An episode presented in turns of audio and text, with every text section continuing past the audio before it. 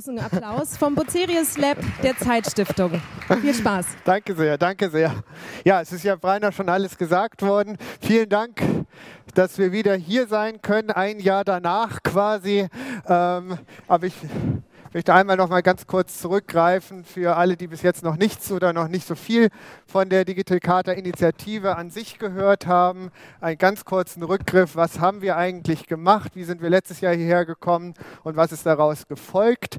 Die Zeitstiftung hat 2015, 2016 gemeinsam mit unserem Kurator Giovanni Di Lorenzo eine Initiative gestartet, die dann zur digitalen Grundrechtecharta-Initiative wurde, um ähm, Vertreter aus ganz unterschiedlichen Bereichen der Zivilgesellschaft zusammenzubringen ähm, um darüber nachzudenken, wie wir unsere Grundrechte im digitalen Zeitalter schützen, erweitern, festigen, vorantreiben können und vor allen Dingen klarifizieren können für die Besonderheiten des digitalen Zeitalters. Und das Besondere auch dieser Initiative war unser Anspruch, möglichst unterschiedlichste Gruppen der Zivilgesellschaft zusammenzubringen. Also von der Wissenschaftsforschungsgemeinde, stellvertretend Heinz Bude oder Janette Hofmann, die gleich hier auch mit auf dem Podium ist, über Netzpolitiker wie Jan-Philipp Albrecht, Datenschutzexperten wie Johannes Kaspar in der ersten Reihe hier auch unter uns. Schön, dass Sie dabei sind. Ähm, Politiker, die sich schon lange in diesem Bereich äh, gekümmert haben, wie Gerhard Baum. Ich glaube, Sie sind auch im Raum. Vielen Dank, dass Sie mit dabei sind. Ähm, aber auch Schriftsteller, Schriftstellerinnen wie Juli C., Wirtschaftsvertreter, Unternehmer wie Christoph Käse und natürlich Leute aus der Netzgemeinde wie Sascha Lobo oder natürlich hier ganz prominent der Mitgründer der Republika Johnny Häusler. Und wir haben diese, oder diese Gruppe unterstützt von uns, der Zeitstiftung, hat lange gebrütet ähm, über ein Dokument, was dann entstanden ist und 2016, Ende 2016 zum ersten Mal vorgestellt wurde mit 13 Artikeln zum Grundrechte, Freiheitsschutz im digitalen Zeitalter, worauf es viel Zuspruch gab, aber auch sehr viel Kritik. Und der haben wir uns gestellt, das ganze letzte Jahr. Unter anderem eben im Netz und hier auf der Republika 2017. Ich erinnere mich noch, das war hier auch in dem Raum und nachmittags mit ganz vielen Workshops ähm, auf anderen Veranstaltungen in ganz Deutschland. Wir haben über 400 Kritikpunkte, Einsendungen, Anregungen bekommen. Ich möchte erstmal ganz herzlichen Dank sagen, auch weil wir wissen, dass ganz viele dieser Punkte aus der erweiterten Republika-Community kamen. Vielen Dank an euch für das Mitdiskutieren, für das Kritisieren, für die ganzen Anregungen, die uns im letzten Jahr erreicht haben. Vielen Dank erstmal. Dann haben wir uns hingesetzt oder beziehungsweise der Initiatorenkreis und überlegt, was machen wir mit diesen ganzen Anregungen, ähm, die sehr vielschichtig waren teilweise sehr plausibel auch auf unseren Ausgangstext hin, auf ja, wirkliche Fehler oder Unklarheiten hingewiesen haben. Und die Gruppe hat sich dann zusammengesetzt und gesagt, wir können das nicht alles lose im Netz stehen lassen, in diesen Kommentarfeldern, sondern wir müssen selbst nochmal aktiv werden und eine überarbeitete Fassung, einen Überarbeitungsvorschlag erarbeiten, der möglichst viele dieser relevanten und auch wichtigen Punkte zusammenfasst zu einem ja, aber auch kohärenten Dokument. Und das haben wir letzte Woche vorgestellt, ähm, hier nicht weit von hier am Pariser Platz, ähm, gegenüber Netzpolitikern und auch Frau Barley, ähm, sozusagen im politischen Berlin präsentiert. Es ist auch auf der Homepage digitalcharta.eu seit letzter Woche. Es wurde in der Zeit auch wieder veröffentlicht. Und hier heute möchten wir es auch noch vorstellen, sozusagen der Netzgemeinde gegenüber auch gleich kritisch diskutieren im Anschluss.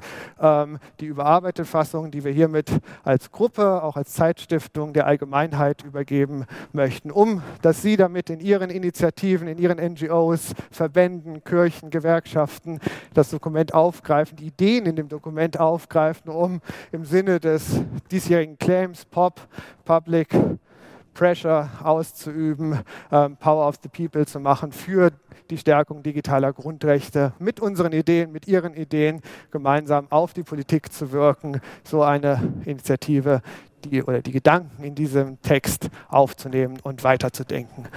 Vielen Dank schon mal dafür. Macht was draus. Und worum es jetzt in der Überarbeitung genau ging, was wir verändert haben, was der neue Text stark machen möchte, stellt Ihnen jetzt vor Jeanette Hofmann vom HIG-Direktorin, auch vom neuen Weizenbaum-Institut hier in Berlin, im Gespräch mit Götz Hamann aus der Zeitredaktion. Herzlich willkommen. Schön, dass ihr das macht.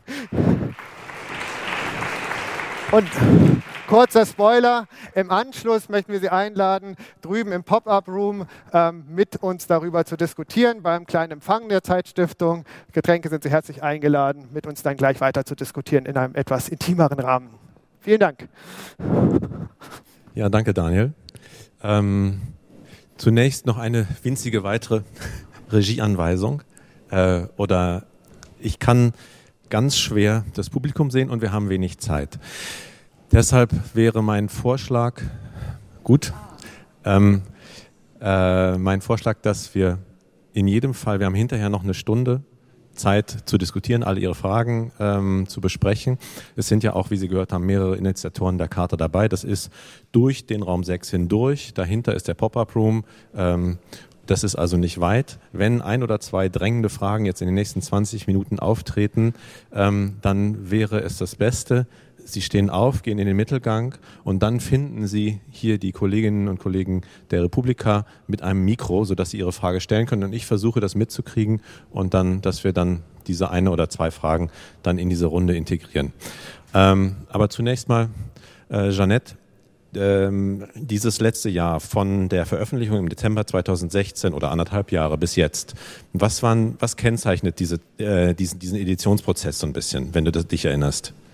Also ich fand sehr überraschend, wie aggressiv die Reaktion der Öffentlichkeit auf unseren Entwurf war. Das hat uns, glaube ich, alle sehr überrascht, weil für uns ja immer klar war, das ist ein Entwurf.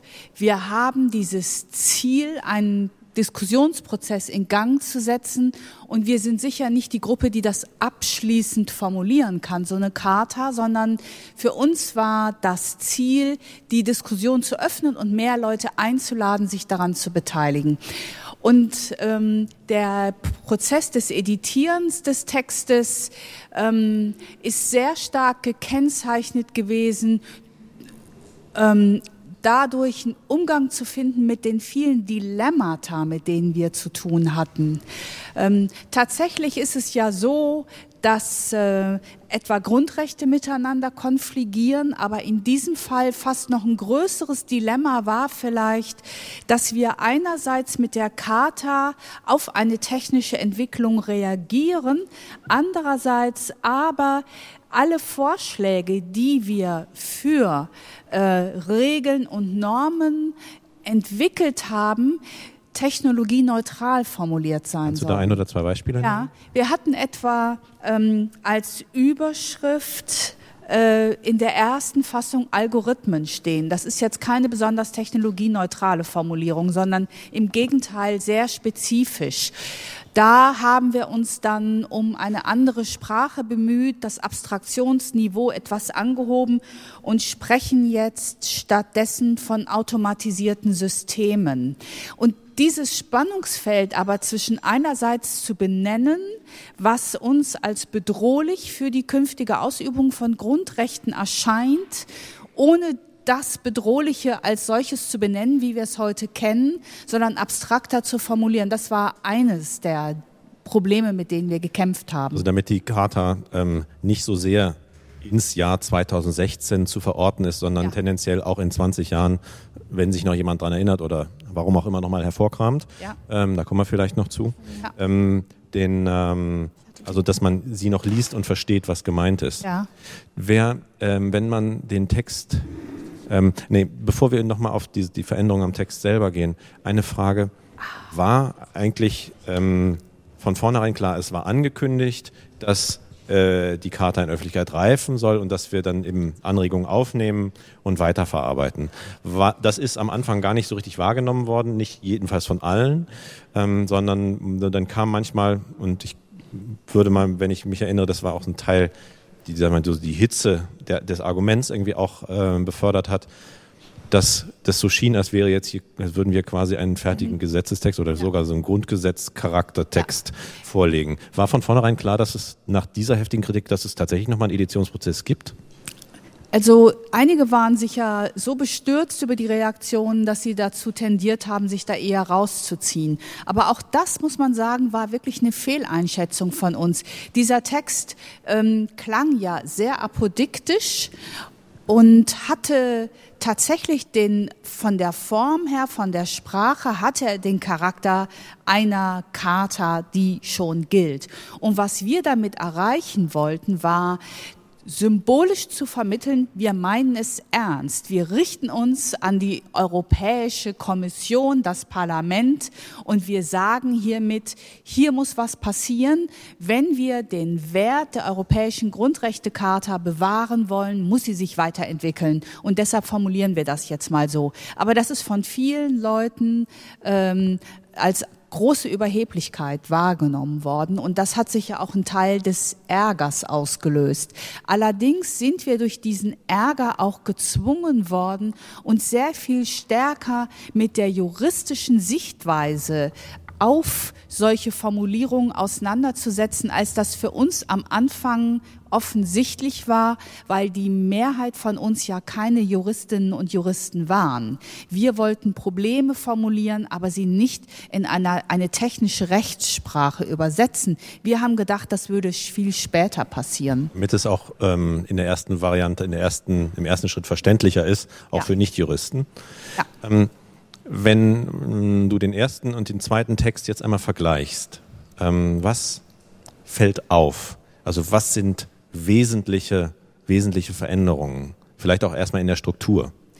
Ähm, der Text ist jetzt stärker so aufgebaut, wie die Reihenfolge von Grundrechtscharta wohl formuliert sind. Da gibt es eine gewisse Ordnung, äh, eine gewisse Systematik und an die lehnen wir uns jetzt stärker an, als die erste Fassung das getan hat.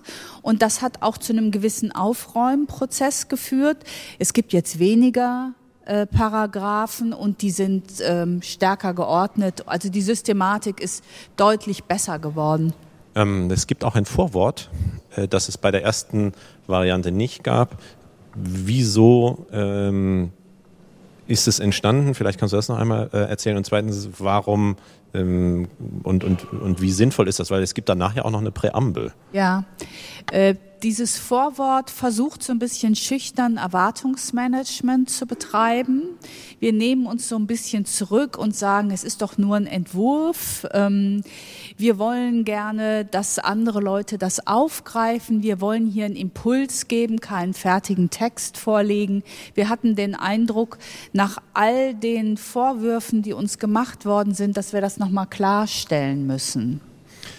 Der Text selber ist dann, also das klingt, ähm, und das ist ja auch, auch Teil der Debatte, wenn man ähm, zunächst etwas vorlegt, dann gibt es heftige Kritik, dann fängt man an zu überlegen, was ist dann, äh, tritt man einen Schritt zurück. Und dieses einen Schritt zurücktreten, das ist dann vielleicht tatsächlich in dem Vorwort auch so ein bisschen gespiegelt. Der Text selber ist aber deswegen nicht ähm, vorsichtiger geworden, unbedingt in allen Facetten. Ähm, ich würde schon sagen, dass wir manche Dinge sprachlich, aber auch äh, normativ zurückgenommen haben. Da gab es ja den Paragraphen 5, der uns von allen Seiten um die Ohren gehauen worden ist. Und mit dem haben wir sehr lange Zeit zugebracht. Da geht es um Meinungsfreiheit ja, und die Frage. Ähm ja, genau. Das wollte ich gerade sagen. Ähm, der, das Problem, das dieser Paragraph behandelt hat, war, dass wir einerseits die Meinungsfreiheit in digitalen Kontexten natürlich unbedingt wahren müssen, aber auf der anderen Seite uns schien, dass wir auch eine Antwort darauf finden müssen, dass die der Umstand, dass in sozialen Netzwerken alle Bürgerinnen und Bürger wirklich eine Stimme bekommen haben, die ja weit darüber hinausgeht, was das Wahlrecht uns sonst einräumt. Ne? Wir können uns alle äußern jederzeit und viele Leute machen das in einer Art und Weise, die verletzend ist ähm, und wirklich auch sozial großen und psychisch großen Schaden anrichtet. Und wir dachten, wir müssen uns mit diesem Mobbing und Hate Speech, was man heute dazu sagt, wir müssen uns dazu verhalten. Wenn wir eine Charta schreiben wollen, die äh, den digitalen Wandel reflektiert, müssen wir auch dazu was sagen und haben einfach kurz und bündig gesagt, das soll nicht stattfinden. Und das ist uns von allen Seiten als versuchte Zensur und Abschaffung der Meinungsfreiheit ausgelegt worden. Und wir haben wirklich viel Zeit damit zugebracht, nach einer Formulierung zu suchen, die diesen Vorwurf der Zensur ernst nimmt und äh, dem begegnet. Der Text selber, der ist jetzt am Ende, hat er sich dem, was im Grundgesetz oder der Europäischen Grundrechtecharta steht, ähm, sehr angenähert. Also dem Text selber sieht man jetzt gar nicht an, ähm, welcher Weg äh, diskursiv dahinter steht. Ja.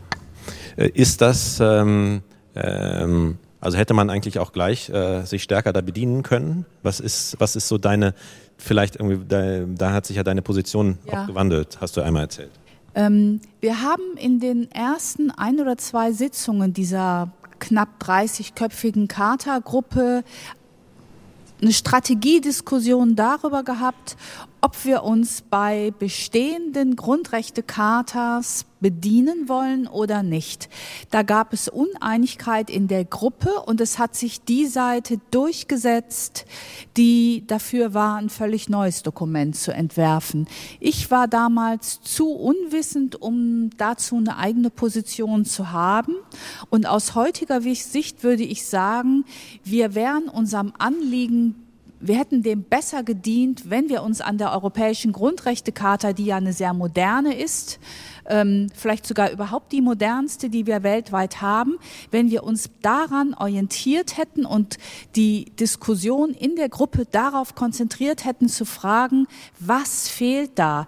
Was müssen wir ergänzen oder modifizieren, um Grundrechten auch in Zukunft unter Bedingungen von Robotik, künstlicher Intelligenz etc. und Big Data, um denen trotzdem nach wie vor in gleichen Umfang Rechnung zu tragen. Das wäre, glaube ich, die bessere Vorgehensweise gewesen? Also im, vom Ergebnis bin ich gar nicht so weit davon entfernt. Ich nur der Charakter der Gruppe war ja einer, der hm, etwas versuchen wollte, was heute in anderen Zusammenhängen oder auch in diesem sehr schwer ist, nämlich in einer Welt, in der wir leben, die aus lauter geteilten Öffentlichkeiten, die oft wenig miteinander zu tun haben, besteht, ähm, Menschen mit sehr, sehr unterschiedlichen Qualifikationen äh, und Hintergründen, äh, Juristen, Politiker, Journalisten, Schriftsteller, äh, Netzcommunity, äh, Hacker, äh, die alle zum, äh, ähm, in ein Gespräch äh, zu bekommen, dass sie miteinander sprechen und eine gemeinsame Sprache finden, um über solche grundlegenden Dinge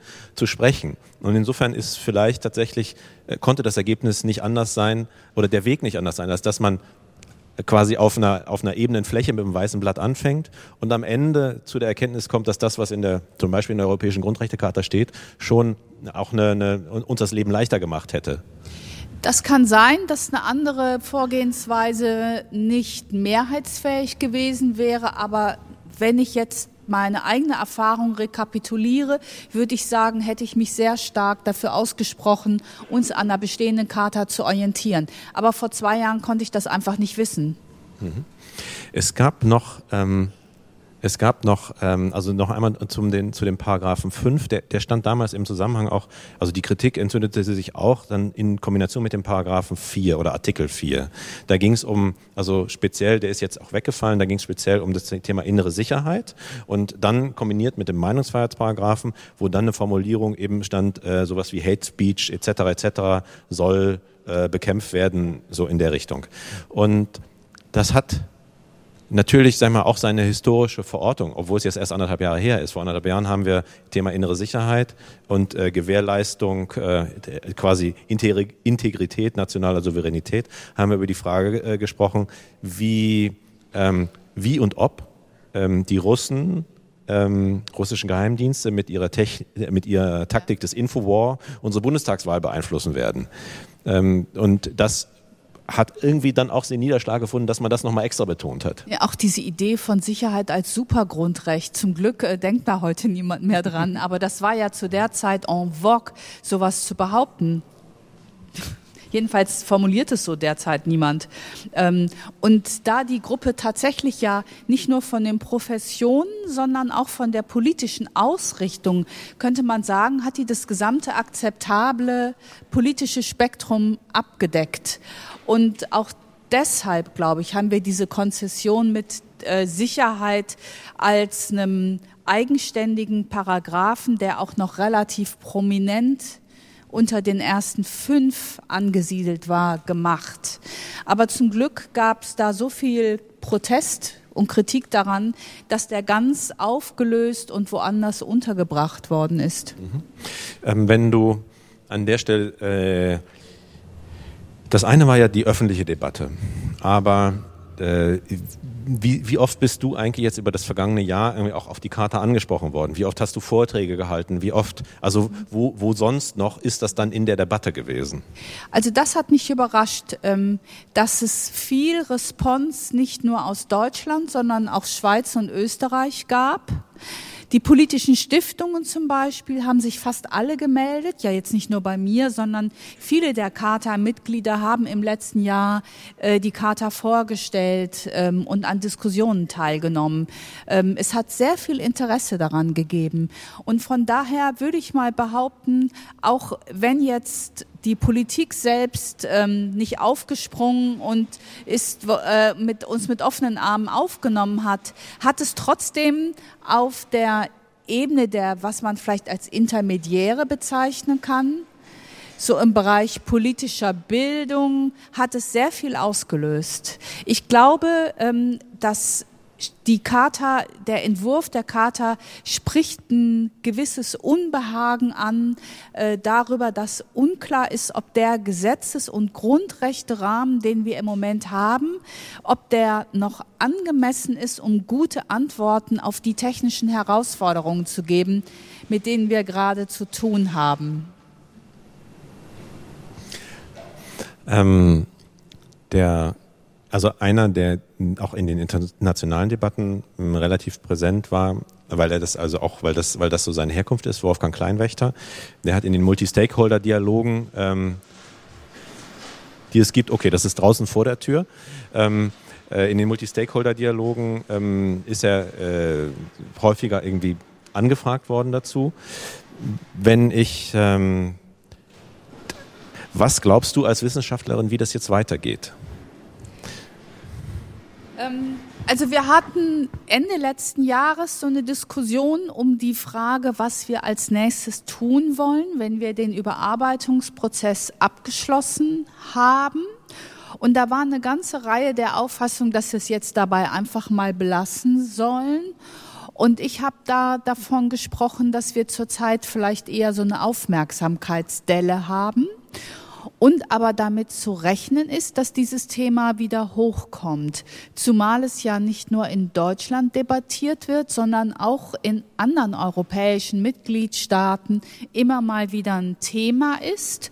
Und wir eigentlich optimistisch sein können, dass das eine Frage von Konjunkturen ist und eine weitere Befassung damit durch verschiedene Umstände angestoßen werden kann. Entweder, dass sich in einem Nachbarland was tut und wir uns dann wieder an diese Karte erinnern oder dass die Politik sich bemüßigt sieht, dieses Thema aufzugreifen. Entweder auf nationaler oder auch auf europäischer Ebene.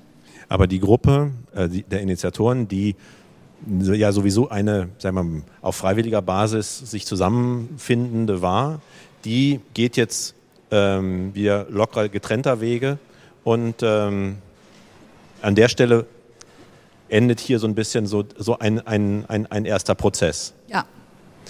Und ähm, ich wir haben jetzt noch ein paar Minuten. Gibt es äh, im Publikum noch ein oder zwei Fragen oder äh, Anregungen, noch was, was nicht äh, klar genug geworden ist? Ähm, da ist eine Frage. Jetzt fehlt noch ein Mikrofon, sonst komme ich gleich. Na, dann komme ich. Ah nee, da ist es. Frau ja. Mühlberg von Verdi. Annette Mühlberg von Verdi. Ähm, ich finde die Diskussion viel zu defensiv. Ihr habt eine tolle Charta gemacht und äh, ich finde, bin jetzt daran interessiert, wie es weitergeht. Nicht das Ende des Prozesses, sondern der Anfang des nächsten Schrittes. Das interessiert mich. Wir haben uns als Verdi eingebracht in diese Diskussion, ganz bewusst, weil wir diese, diese Charta gut finden, weil wir auch die Idee gut finden, weil wir sagen, das muss fortentwickelt werden. Äh, die gesamte Gesellschaft, die Arbeitswelt. Wir müssen unsere Rechte übersetzen auf die digitale Welt. Und jetzt ist doch das Spannende, wie macht ihr weiter? Also, oder wie machen wir alle weiter? Wie können wir das einsetzen, nutzen, übersetzen? Und zwar, ich denke, der nächste Schritt, der jetzt interessant wäre, und da würde mich äh, äh Ihre und eure Meinung interessieren. Spannend wäre doch jetzt zu sagen, wo sind die ökonomisch oder äh, organisatorisch strukturellen größten Herausforderungen, die existieren in Bezug auf diese Charta? Und was wäre sozusagen das nächste Projekt, was man da angehen würde? Und wo seht ihr da die Bündnispartner? Das würde mich interessieren. Danke, Annette, für ähm, diese motivierende äh, Sicht auf die Dinge.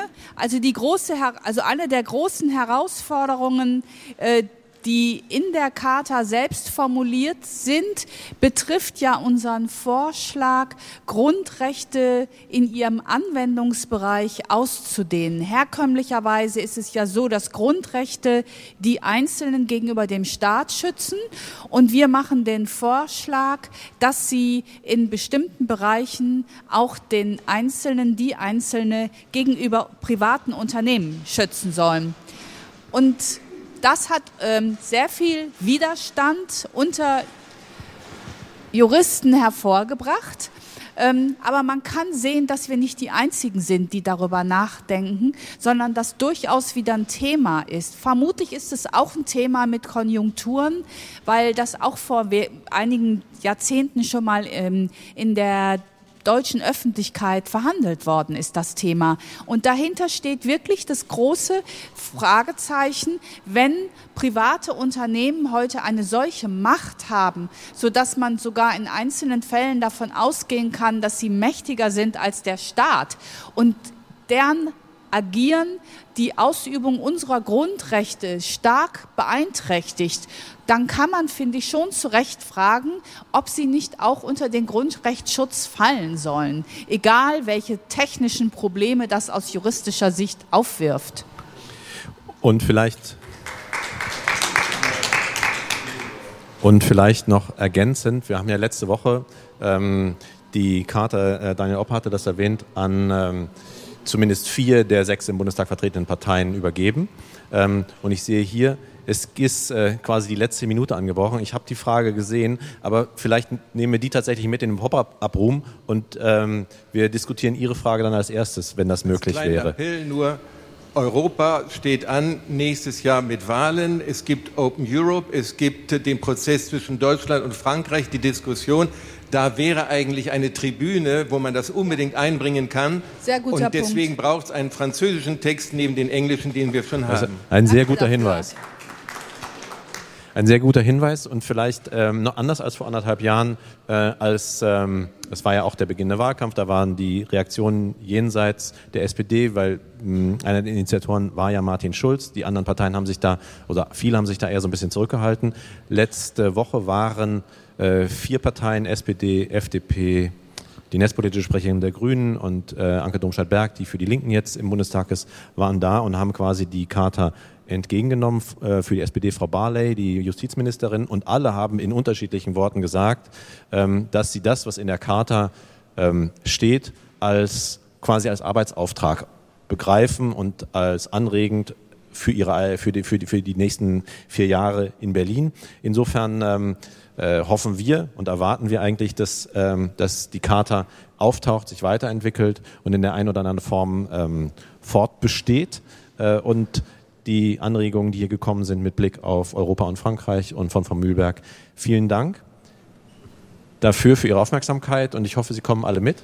Äh, es ist, wie gesagt, durch den Raum 6 hindurch in den Pop-Up-Room und da diskutieren wir dann weiter und äh, können noch weitere Fragen klären. Jeanette Hofmann, äh, Dankeschön fürs Erklären, Zurückblicken und Vorausblicken und ähm, am Ende für den Punkt der Drittwirkung, der selber noch irgendwie eine Konferenz füllen könnte. Dankeschön. Danke Götz. Ja.